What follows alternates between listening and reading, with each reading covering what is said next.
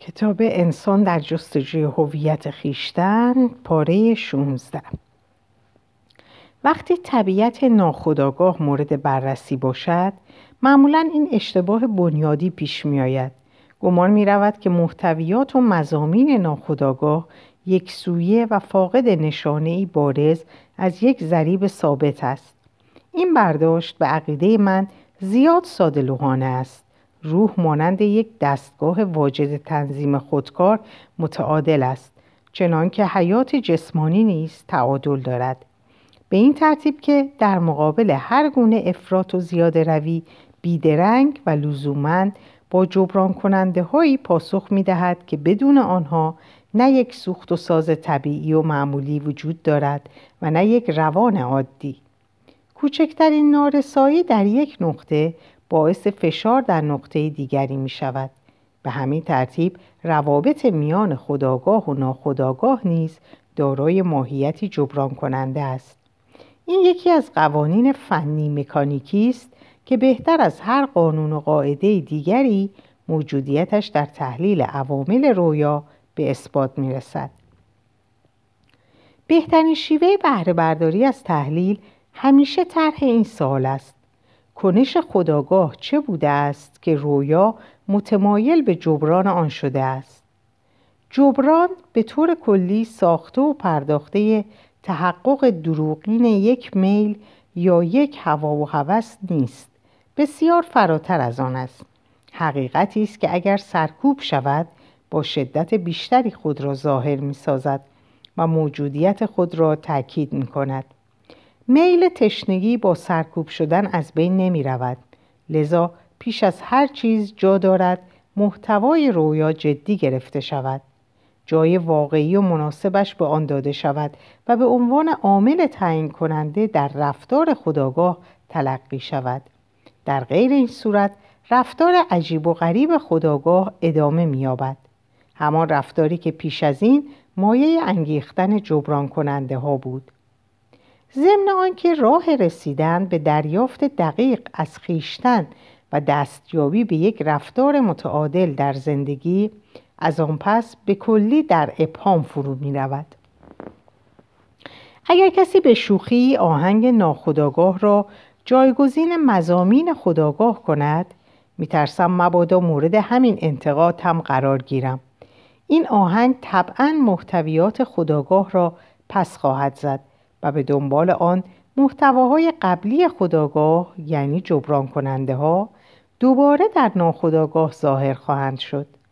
در نتیجه ناخداگاه به کلی تغییر چهره می دهد به طریقی منطقی، سریع و سیر و درست نقطه مقابل آنچه قبلا بوده است می شود. معمولا تصور نمی رود که ناخداگاه قادر به چنین واژگونی و تغییر جهتی باشد. هرچند این گونه واژگونی ها بارها به وجود می آید و به یکی از کنش های بدوی پاسخ دهند. از این رو هر رویایی یک عضو اطلاعاتی و کنترل کننده است و به همین لحاظ در ساختار شخصیت نقشی قاطع دارد. ناخداگاه به خودی خود فرایندهای انفجاری را پنهان نمی کند مگر آنکه یک خداگاه سلطگر یا فاسد پنهانی وارد آن شده باشد با توجه به تمام این دلایل من برای تعبیر هر رویا خود را به رعایت قاعده پژوهشی زیر مقید می کنم. از خود می پرسم رفتار خداگاه چه بوده که رویا در پی جبران آن برآمده است سپس نزدیکترین روابط میان رویا و وضعیت خداگاه خواب بیننده را معین می کنم و تا مرز این ادعا پیش می روم که هرگز نمی توان یک رویا را حتی با سخیفانه ترین تقریب نزدیک به واقعیت تعبیر کرد مگر آنکه اطلاعاتی از وضعیت خداگاه در اختیار باشد. تنها آگاهی از وضعیت خداگاه اجازه تشخیص علامتی را می دهد که تحت آن باید محتوای ناخداگاه را قرار داد. چون رویا یک حادثه مجزا و منفرد نیست و به طور کامل زندگی بیداری و ویژگی های آن را شامل می شود و اگر غیر از این به نظر می آید علت عدم قدرت درک و شبهه ذهنی ماست. در واقع میان خداگاه و رویا یک رابطه شدید علت و معلول و انبوهی از پیوندهای بی نهایت ظریف حاکم است. ارزیابی دقیق محتویات ناخداگاه مستلزم بررسی ظریف و دقیق است. مثالی در این زمینه بیمناسبت نیست. مرد جوانی رویای زیر را برایم تعریف کرد. پدرم با اتومبیل تازهش از خونه بیرون می رود ناشیانه اتومبیل می راند و این رانندگی دیوانوار به شدت مرا خشمگین می کند مرتبا به چپ و راست می رود دند عقب می زند و هر لحظه بیم تصادف می رود بالاخره به یک دیوار می کوبد و اتومبیل را له و لورده می کند من با عصبانیت بر سرش فریاد می زنم رفتار عاقلانه ای داشته باش ولی پدرم قهقهه می‌زند و من متوجه می‌شوم سیاه مست است. رویا متکی به هیچ واقعیتی نیست. خواب بیننده معتقد است حتی اگر پدرش مست هم باشد اینگونه رانندگی نمی کند اصولا راننده با راننده با احتیاطی است و در خوردن مشروبات الکلی نیز همیشه حد معین را رعایت می کند اما در مورد رانندگی به خصوص حساسیت دارد و هیچ چیز به اندازه رانندگی خطرناک او را عصبانی نمی کند. بین پدر و پسر هم رابطه بسیار صمیمانه است و خواب بیننده پدرش را تحسین می کند که در زندگی مرد بسیار موفقی بوده است. بدون چندان زحمتی در تحلیل کاملا به چشم می آید که رویا تصویر پدری را ارائه می دهد که دیگر سازگار نیست این رویا برای پسر چه مفهومی باید داشته باشد؟ در چه راستایی می توان به این سوال پاسخ داد؟ آیا رابطه صمیمانه او و پدرش تصنعی است؟ آیا در این زمینه چیزی جز مقاومت های عدم تعادل وجود ندارد؟ مضمون رویا نشانه پاسخی است مثبت و باید گفت به راستی رابطه شما و پدرتان چنین است اگر رابطه میان پدر و پسر هیچ ابهام عصبی هم نداشته باشد تیره کردن رابطه احساسی مرد جوان با چنین برداشتی ویرانگر مفهومدار و با ویژگی های ثابت مفهومدار و با ویژگی های ثابت ندید. نمادهای رویا نمادهای واقعی تشریحاتی محتوایی هستند که خداگاه هنوز نه درک کرده و نه در نظام پارهی برداشت ها دخالت داده است. علاوه بر آن نمادها باید از زاویه نسبیت آنها در عملکرد وضعیت خداگاه آن لحظه مورد توجه قرار گیرد. گفتم چنین روندی در عمل قابل توصیه است. در عرصه نظری نمادهایی وجود دارند که مفهومشان کم و بیش ثابت است ولی در جریان تعبیر باید از ایجاد رابطه با عوامل شناخته شده و برداشت های از پیش تعیین شده جدا خودداری کرد. با این حال اگر چنین نمادهای واجد مفاهیم ثابت اصولا وجود نداشته باشند نخواهیم توانست به هیچ ترتیبی ساختار ناخودآگاه را مشخص کنیم و تلاشهایمان در جهت تشخیص نمی‌تواند پایه و اساس محکمی داشته باشد. شاید عجیب به نظر آید که من مزامینی با ویژگی های نامعین را به نمادهایی کم و کم و بیش ثابت نسبت می دهم. این نامعینی و این نمادها نماد نیستند بلکه علائم و نشانه ها هستند. می‌دانیم که مکتب فروید از وجود نمادهای جنسی ثابت یعنی در اینجا موضوع علامات و ویژگی های آن یک بار برای همیشه و محتوای ظاهر بارز شهوانی بحث می کند ولی درست همین برداشت جنسی فروید دارای قابلیت گسترشی بی نهایت و لذا چنان مبهم و نامشخص است که می توان هر چیزی را مشمول آن دانست. البته واژه به خودی خود تنین شناخته شده ای دارد ولی به چیزی اشاره می کند که مجهور پرتلعلو و نامشخص است چون مفهوم آن از افراد در فعالیت جنسی جسمی تا درخشش والاترین معنویات تغییر می کند. به همین لحاظ من ترجیح می دهم از این تفکر که نماد معرف یک ماهیت و مستریت ناشناس و صعب الوصول است و در تحلیل نهایی هیچگاه به طور کامل قابل تعیین نیست خودداری و روی اعتقاد متعصبانه مبتنی بر شبهه و توهم و انگار تکیه کنم که واژه جا افتاده در گوش است و لزوما نشان از چیزی شناخته شده دارد به عنوان مثال نمادهای جنسی مردانه موسوم به فالوس که ادعا می شود هیچ چیز جز آلت مرد را نشان نمی دهد.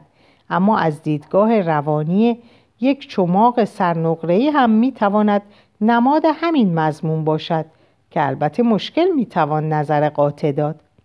به این ترتیب که قدما و مردمان بدوی مجسمه های آلت رجولیت را با آزادی کامل نشان می‌دادند و هیچگاه به خاطر کسی خطور نمی‌کرد که چماق سرنقره‌ای این ویژگی را داشته باشد. فالوس در سراسر عصر باستان مظهر مانای خالق بود و, و به گفته لومان در کمال قاطعیت قدرت باروری و طب بود چنان که در رویا به صورت گاو نر خر انار قوچ سم اسب رقص جفتگیری در صحرا عادت ماهانه بانوان و مشابهات دیگر ظاهر می شود در اصل در تمامی اینها همانقدر که مظهر غریزه جنسیند نشان دهنده یک تصویر کلیشه‌ای از اقدامی نه چندان سهل وصولند و نماد بدوی مانا از دیدگاه روانشناسی بیش از هر چیز به آنها نزدیک است. تمامی این نمادها به نسبت ثابتند بدون آنکه ذاتیت و جمودی داشته باشند. تعیین اولویت تعبیر عملی آنها به صورتی است که اندل لزوم می توانند قاعده کاملا متفاوتی داشته باشند. اگر مقصود ما تعبیر نظری از تئوری یک رویا باشد یعنی بخواهیم با دستاوردهای علمی در عوامل عمیق شویم باید این نمادها را مطلق به الگوهایشان بدانیم. اما در عمل این اقدام می تواند کاملا اشتباه در اشتباه باشد. یعنی وضعیت روانی موجود بیمار معیارهایی کاملا متفاوت با فرضیات مربوط به رویا داشته باشد. از این رو در عمل باید توصیه کرد که مفهومی در مد نظر قرار گیرد که نمادها در رابطه با وضعیت خداگاه دارند. رابطه ای که ثابت نیست. به عبارت دیگر باید از هر گونه آگاهی احتمالی سر باز زد. از هر گونه کفایت خودداری کرد و در پی مفاهیمی بود که عوامل برای بیمار دارند طبعا با این دلایل تعبیر نظری, نظری ناگهان تغییر جهت می دهد و معمولا از حجب و حیاهای اولیه فراتر نمی رود. ولی اگر پزشک معالج بیش از حد درگیر دستکاری در نباتهای ثابت شود خود را در چارچوبی محدود و دست و پا بسته تعصبی تعصبی وحشتناک قرار داده است که غالبا حقیقت موجود بیمار را از او پنهان می دارد. متاسفانه نمی توانم در این مورد مثالی ارائه دهم چون مستلزم شرح جزئیات لحظه مفصلی است که در چارچوب این مقاله نمی گنجد. البته در جای دیگری به آن می پرداختم. سرآغاز معالجه غالبا یک رویاست که برای پزشک از نظام و روند ناخودآگاه در تمامی ابعاد آن پرده برمیدارد ولی به دلیل مشکلات عملی به کلی غیر ممکن بتوان مفهوم عمیق این رویا را در بیمار احساس کرد در اینجا نیز پاره ملاحظات عملی آزادی های ما را محدود می کند. پزشک در جهت مداوای بیمار درک خود از رویا را مدیون شناسایی نمادهای کم و بیش پایدار و ثابت است. این درک می تواند در تشخیص و پیشگیری بیماری ارزش زیادی داشته باشد. روزی مرا به عیادت دختر جوان 17 ساله خواندند. یک پزشک متخصص بیماری او را ضعف روزافزون ازولانی تشخیص داده و پزشک دیگری معتقد به این حمله عصبی بوده و به همین دلیل, به همین دلیل هم از من برای مشورت دعوت کرده بودم در این مورد از نظر جسمی هر نوع نظریه قابل دفاع بود با این حال نشانه هایی از حمله عصبی نیز دیده می‌شد. من از بیمار درباره رویاهایش سوال کردم بیدرنگ پاسخ داد بله من کابوس های وحشتناکی داشتم و اخیرا کابوس زیر را دیدم شب هنگام وارد خانه می شوم.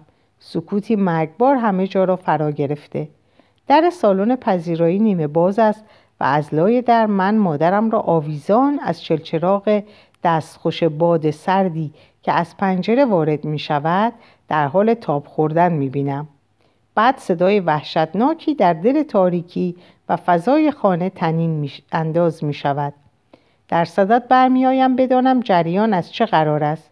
می بینم اسبی رم کرده و چهار نل در آپارتمان به این سو و آن سو می دود. سرانجام در راهرو را پیدا می کند و خود را از پنجره راهرو طبقه چهارم روی سنگفرش خیابان می اندازد و من او را با شکم ترکیدهش در روی زبین می بینم. آیا ویژگی نحس و شوم این رویا خود به خود توجه را جلب می کند و به کسی که تا کنون کابوسی نداشته است هشدار می دهد؟ از نزدیک به بررسی مفهوم دو نماد اصلی می پردازیم. مادر و اسب قاعدتا باید پای ماهیت های موازی در میان باشد چون هر دو به شیوه مشابه عمل می کنند. هر دو خودکشی می کنند. مادر الگویی است که اصل و مبدع طبیعت و مخلوق مفعول را تداعی می کند و در پی آن احساس مادرانه، جنین، علاقه غریزی، مولد و از جنبه زیستشناسی جسمی که ما درون آن جا داریم و حاوی ماست. چون مادر یک ظرف است یک فرم گود مانند زهدان که حمل کننده و تغذیه کننده است. لذا جلوه رویایی نیز دارد که به زبان روانشناسی می‌گویند ناخداگاه پایگاه خداگاه علاوه بر آن درونیت ثمره محتوایی در مادر تاریکی مطلق و ترسناک را تدایی می کند تنگی.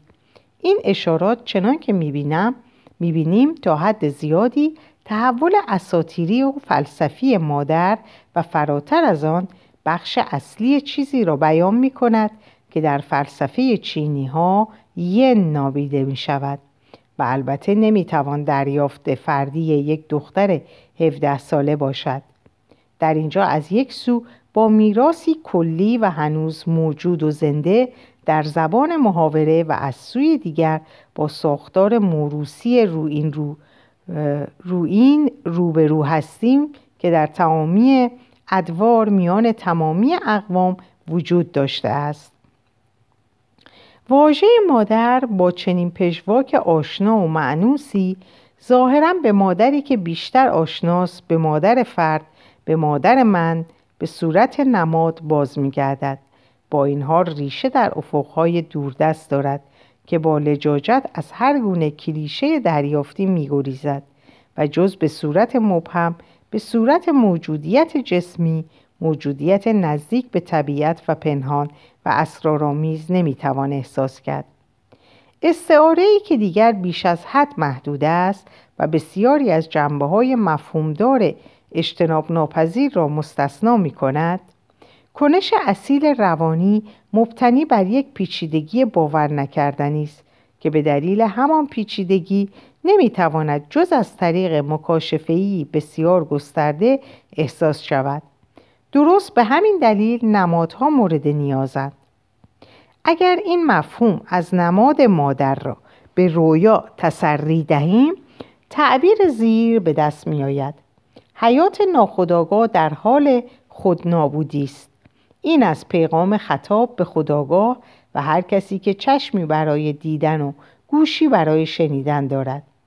اسب الگویی بسیار رایج در اساطیر و فرهنگ عامه است. به عنوان یک حیوان تجلی روان غیربشری مادون انسانی حیوان درون ما و لذا روانگرایی ناخودآگاه است. به همین لحاظ در فرهنگ عامه اسبها متفکر و روشنبین شنوا و حتی گاه واجد قدرت تکلم هستند و به عنوان حیوان بارکش اشتراکی تنگ و تنگ با الگوی مادر دارند. حیوانی است که انسان روی آن می نشیند و معرف امعا و احشا و فشارهای غریزی است که بر ما وارد می شود. اسب یک نیروی محرکه و وسیله نقلیه است. مانند غریزه به سمت هدف میتازد و مانند قرایز در معرض ترس و وحشت بیدلیل و فاقد مکتب, مکتب اشرافی خداگاه است. اسب از خویشاوندان نزدیک تلسم و افسون یعنی قاطعیت های غیر منطقی ولی واجد جذابیت هاست به ویژه اسبهای سیاه و اسبهای تیر رنگ که پیام آوران مرگ تلقی می شوند. می بینیم که اسب با اندکی اختلافی مترادف مادر است. مفهوم حیات نهادی یا مادر جای خود را به حیات به تمام کمال حیوانی و جسمی یعنی اسب می دهد. اگر این مفهوم را در رویا بگنجانیم چنین نتیجه می شود زندگی حیوانی در حال خود نابودی است. بنابراین هر دو نماد تنین یک ناقوس را دارند. البته از ارتعاش دوم عملیتر عرضه می شود نقطه تماس نهایی رویا هم معلوم است. بدون بحثی مرگ شخص.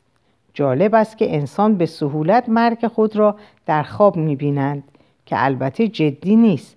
چون وقتی پای مرگ و زندگی واقعی در میان باشد رویا به زبان دیگری صحبت می کند به این ترتیب دو قسمت خواب حکایت از یک بیماری شدید و مرگ جسمی داشتند. این پیشبینی به زودی تایید شد.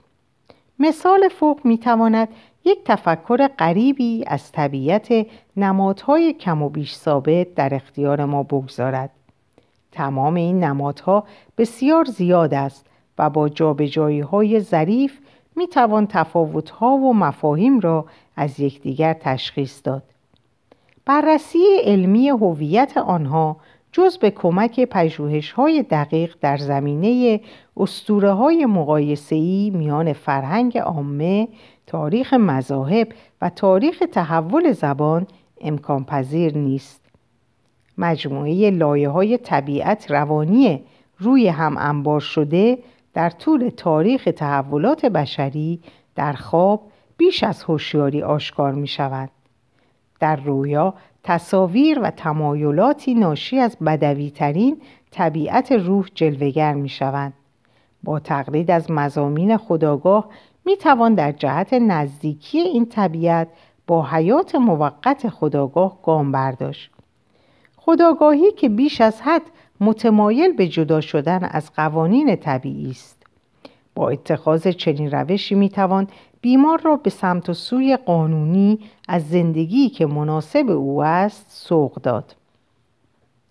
در آنچه گذشت من فقط به مقدمات پرداختم.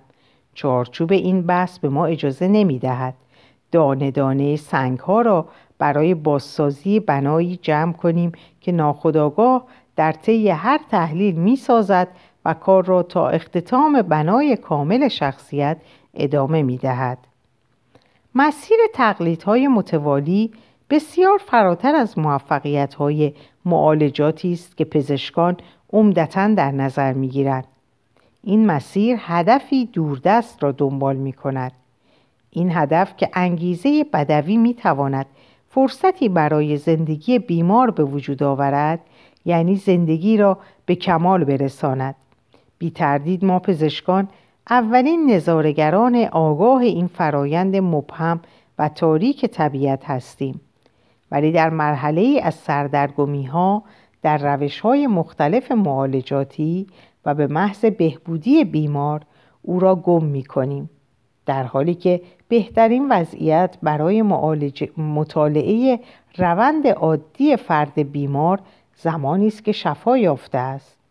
اگر از بعضی اهداف که تحول ناخودآگاه متمایل به آن است اطلاعاتی در دست بود و اگر پزشک آگاهی های روانشناختی خود را دقیقا در مرحله بیماری و آشفتگی از بیمار بیرون نمی‌کشید تأثیری که فرایندهای ظاهر در رویاها در ذهن بیننده میگذاشتند تا این حد پراکنده نبودند و این امکان به وجود می آمد که با وضوح بیشتری هدف عالی نمادها معلوم گردد. به عقیده من هیچ پزشکی نباید از نظر دور دارد که هر طرح روان درمانی و به ویژه طرح تحلیلی در یک تغییر مسیر خواه به این یا آن سمت در مسیر خود به کشف پاره مراحل نائل می آید که مغایر با تمایلات خاص خود اوست هر تحلیل تنها یک جز یا یک جنبه از پدیده اصلی را نشان می دهد. لذا مقایسات علی در آغاز جز ابهامی معیوس کننده به وجود نمی آورد. از این رو من علا رقم میل خود روی ملاحظات مقدماتی و عملی تکیه می کنم چون تنها در همجواری نزدیک با تجارب روزانه می توان به توافقی کم و بیش مناسب و قانع کننده رسید. در اینجا پایان این پاره رو به اطلاع می رسونم شب و روز خوبی داشته باشیم و خدا نگهدارتون.